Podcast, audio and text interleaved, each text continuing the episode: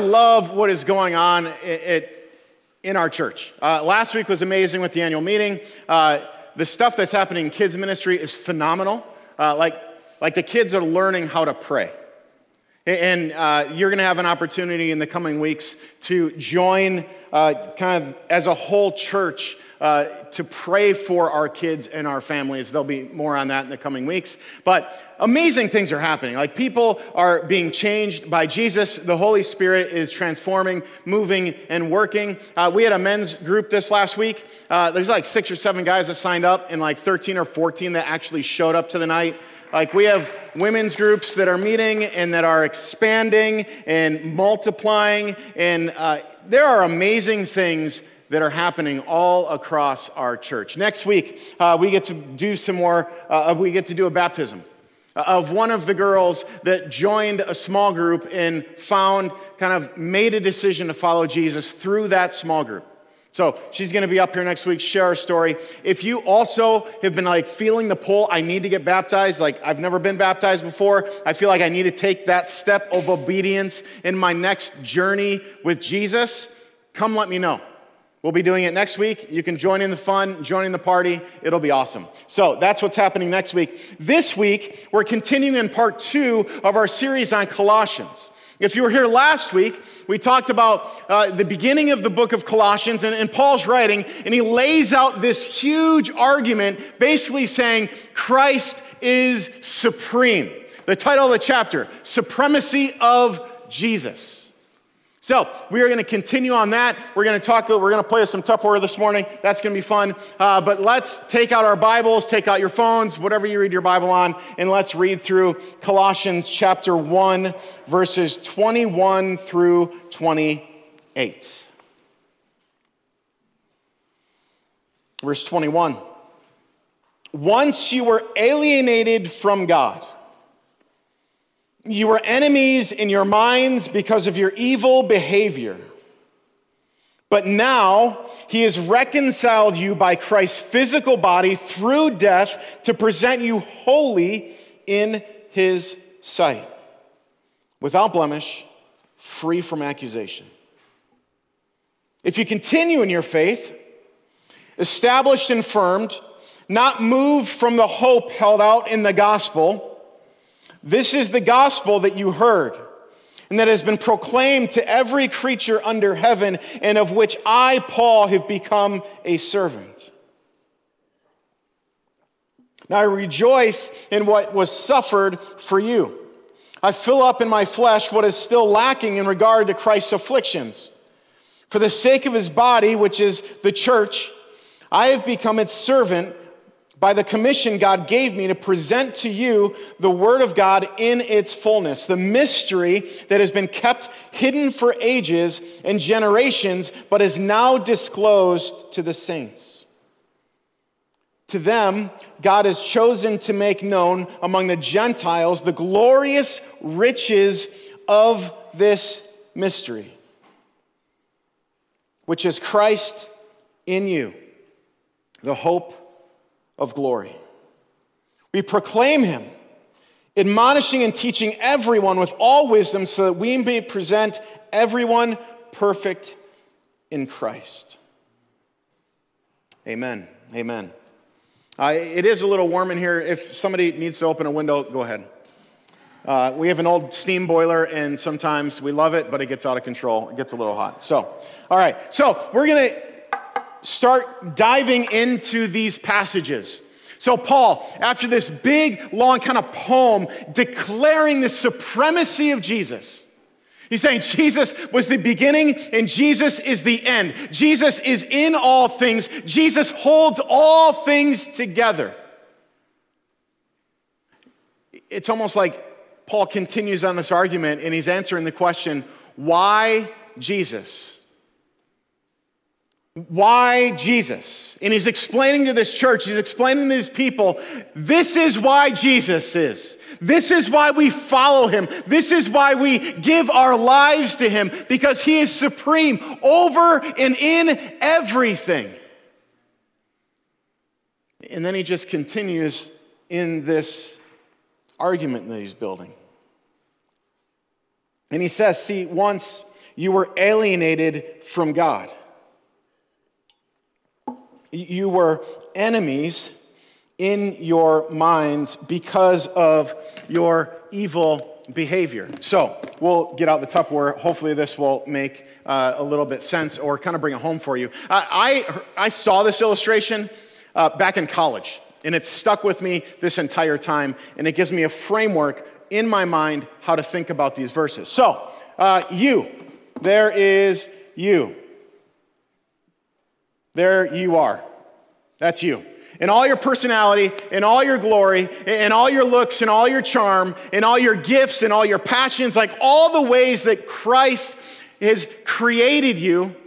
Like, remember the verse, he knit you together in your mother's womb. He is a part of, integral part of your creation and of your purpose. So there's you, and you're chilling here, you're living life, you're having a ball, you're trying to figure things out. And then there's this thing uh, called sin that we all kind of struggle with. And this is why he begins this by saying, once you are alienated from God, there is sin in your life. If I had another piece of Tupperware, I ran out. But if I had another piece of Tupperware, I'd put it around you, because there is also sin all around our world. And it's this time when there is a relationship that is broken and fractured.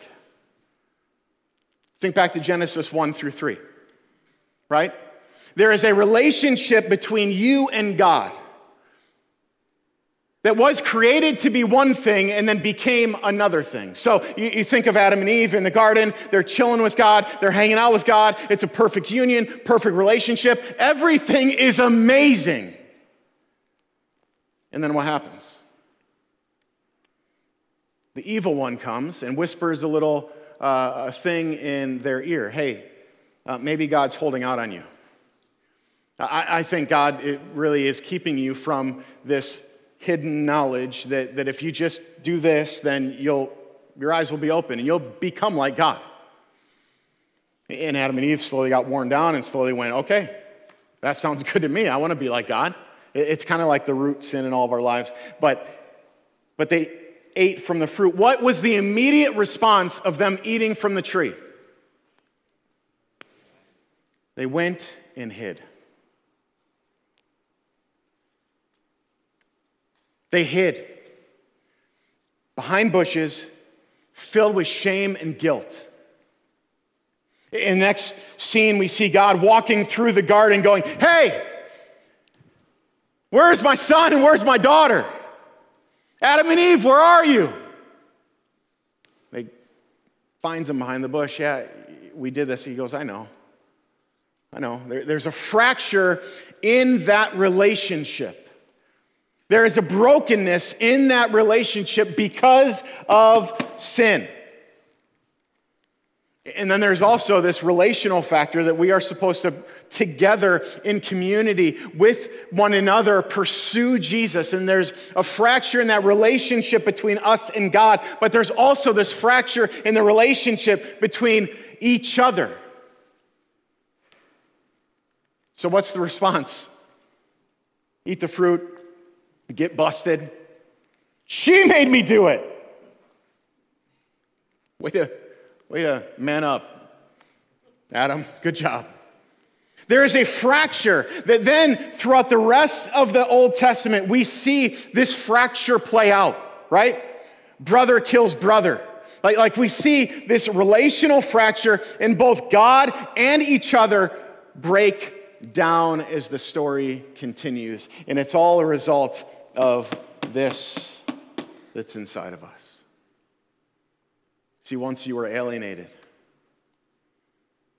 once you were apart from Jesus, once that, that relationship had not been repaired.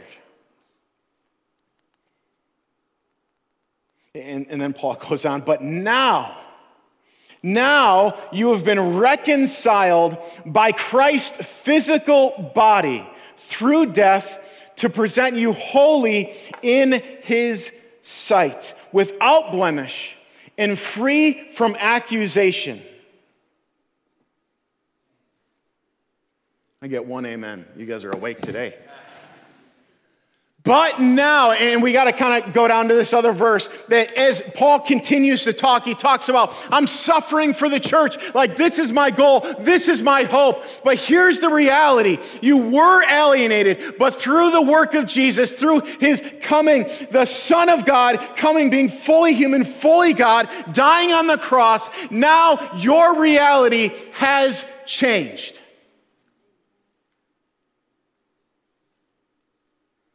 And later on, he continues and he goes, look, it's no longer sin in you, but here's the beauty of the cross. Here's the beauty of what Jesus has done. It's now Christ in you is the hope of glory. And it's not just Christ in you is the hope of glory, but it's also you are also in Christ.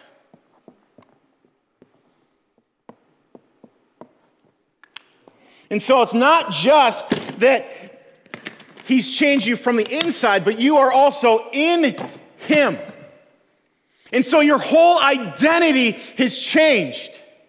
There's still leftover thoughts. There's still leftover struggles inside. See, you see you in there, and then there's Christ inside of you. Like, that's your new reality when you come to know Jesus. And there's still things. There's still thought patterns. There's still habits. There's still, your, there's this battle waging in your body, but you have a new reality.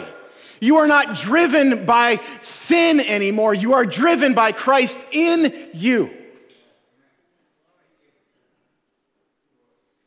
And you are also in Christ. If you look throughout the New Testament, there are literally hundreds and hundreds of verses that talk about either you being, uh, Christ being in you or you being in Christ. Like, do a Google search of it sometime and just start reading through the verses. That here, here's a couple of them. Uh, it is Second Corinthians five twenty-one. God made him who knew no sin to be sin on our behalf so that in him we might become the righteousness of God. Galatians three eight, there's now no distinction, neither Jew nor Greek. There's neither slave nor free. There's not male or female. You are all one in Christ Jesus. Ephesians two ten, the whole chapter, Ephesians two, is amazing, but Ephesians two ten, we are God's own handiwork, his workmanship, created in Christ Jesus. We are born new that we may do those good works which God predestined, planned before for us. In which you, in that we should walk in them because this is our purpose. See, Paul's trying to explain this reality that you have a different source. You have a different reality. Christ is in you. You are in Christ. Christ. There is an entirely different identity that as you follow Jesus, you now live by.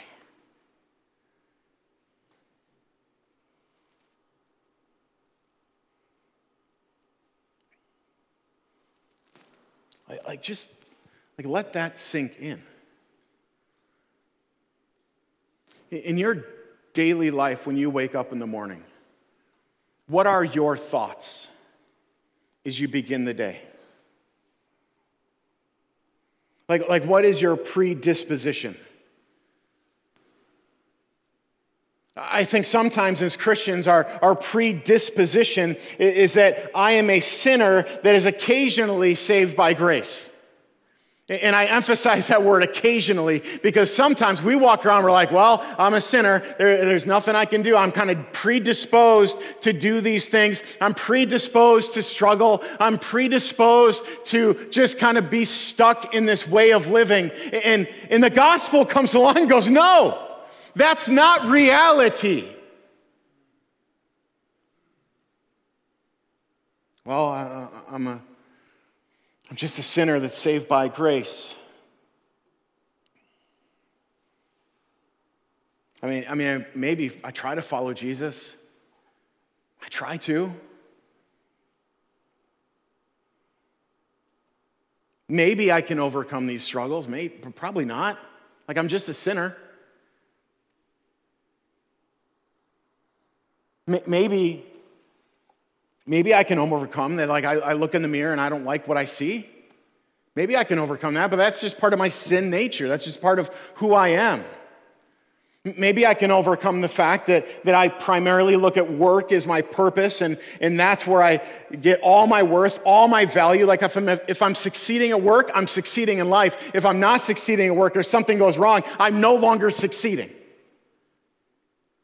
Maybe I can change that, but like this is just part of who I am. Maybe, maybe I can struggle. Maybe I can change my struggle with porn or, or my struggle with my identity or, or the fact that I want to define myself and who I am based off everything that culture says. Or I want to define myself based on what I feel.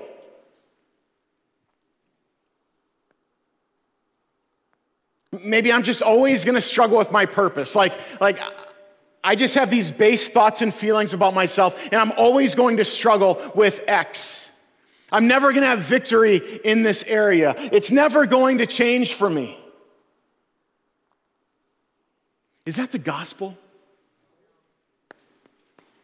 It's not. But we get stuck in thinking that, right? See, the gospel is no, you are a saint that occasionally stumbles into sin. Those are two different things. See, the half gospel is I'm a sinner that, that's saved sometimes by grace, but the full gospel is no, I'm a saint that has Christ in me, and I am also in Christ. So that means certain things about my life. It means certain things about how I think. It means certain things about my priorities. It means certain things about what I look to that shape my identity, that shape my character, that shape how I live in this world.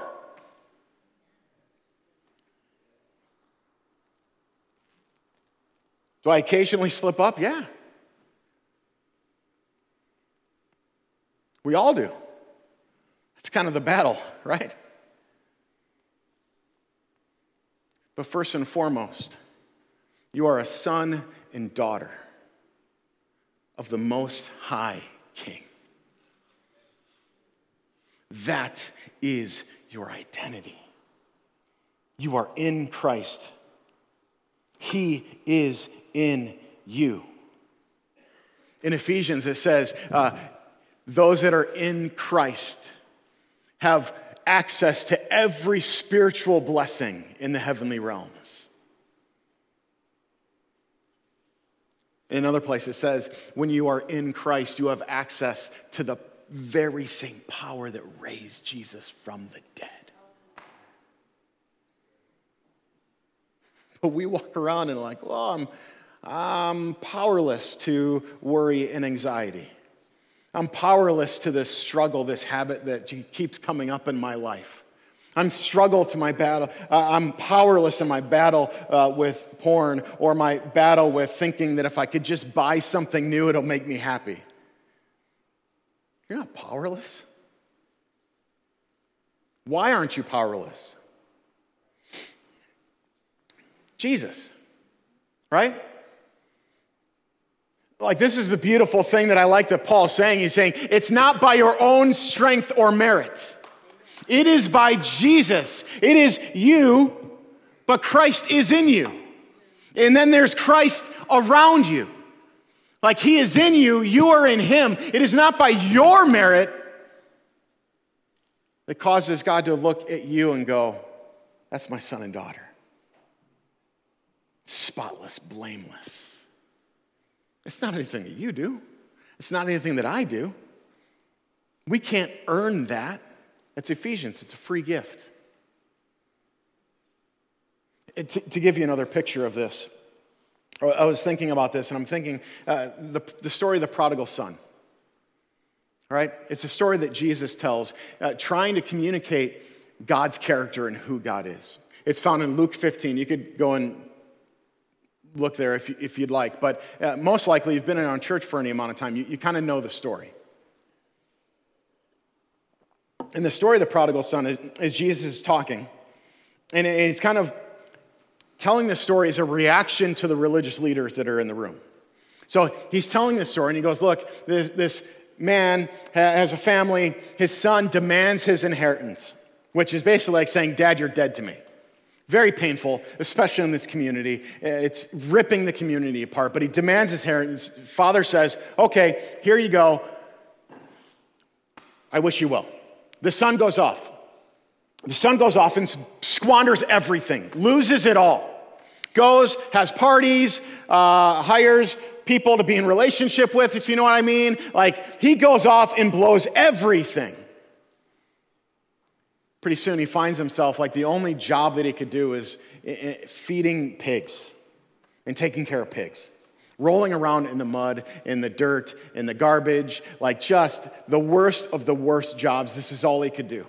Finally, he reaches his breaking point where he's like, I've had enough. I can't do this anymore. It's time to like swallow my pride. I've messed up. I'm going to go back home.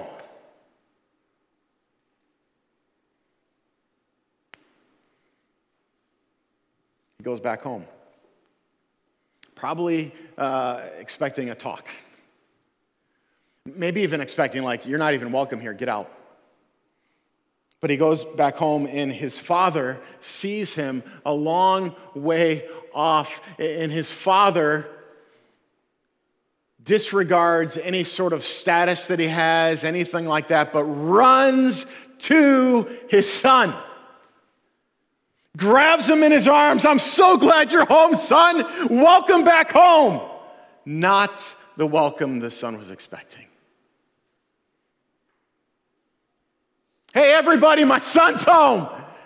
Look, let's get new clothes on him. He stinks. Let's get new clothes on him. Let's, let's throw a party. This is the time to celebrate. My boy's home. In that moment, I don't know that he looked at him as like this kid that, that wished he was dead. Or, or this kid that just went off and blew his family inheritance. Or this kid that made all the wrong decisions. No, his son looked at him as his son. And it reminds me of these verses. Once you were alienated. Once you had sin inside of you. But now, through the work of Jesus, he is in you, and you are in him. And God looks down at his sons and daughters, which is you if you are following Jesus. He goes, look at my kids. They're holy. They're blameless. They're who I created them to be. I just sit in that reality, sit in that thought. And then there's this line, right? There's this line in here that says, there, there's a big if in verse.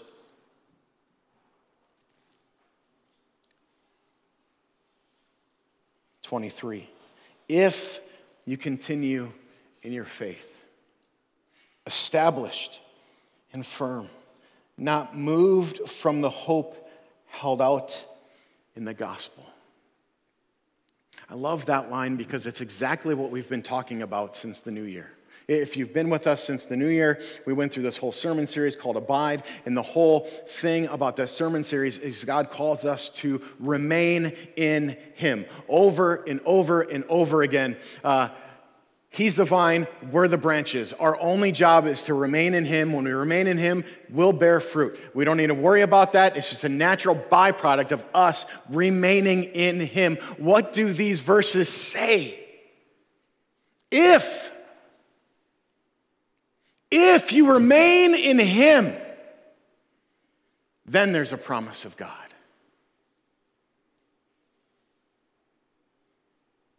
I love that. Because it's not like if you follow all the rules,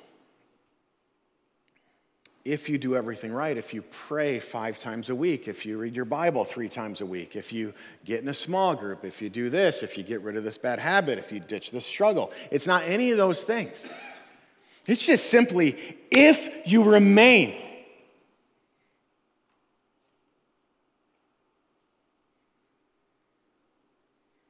Christ is in you. You are in Christ. You have a new identity that you can now live out of. See, when we follow Jesus, it just doesn't give us freedom from things, but it gives us freedom to live an entirely different way. And that's what we'll get into the next few weeks, talking through Colossians. The Tupperware, the Tupperware will be back. Rest assured. As the worship team comes up, let's pray. Jesus,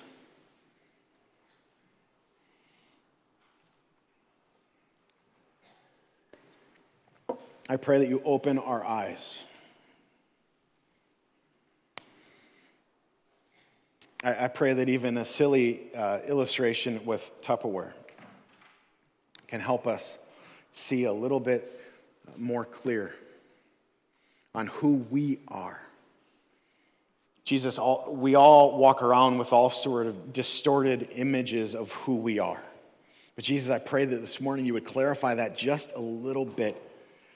That we are in you and you are in us if we follow you.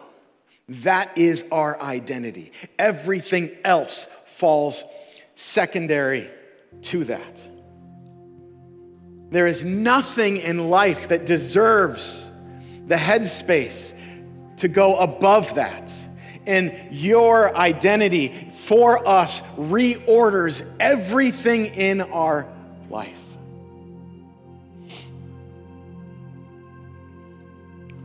Jesus, you have made everything available to us through what you've done on the cross.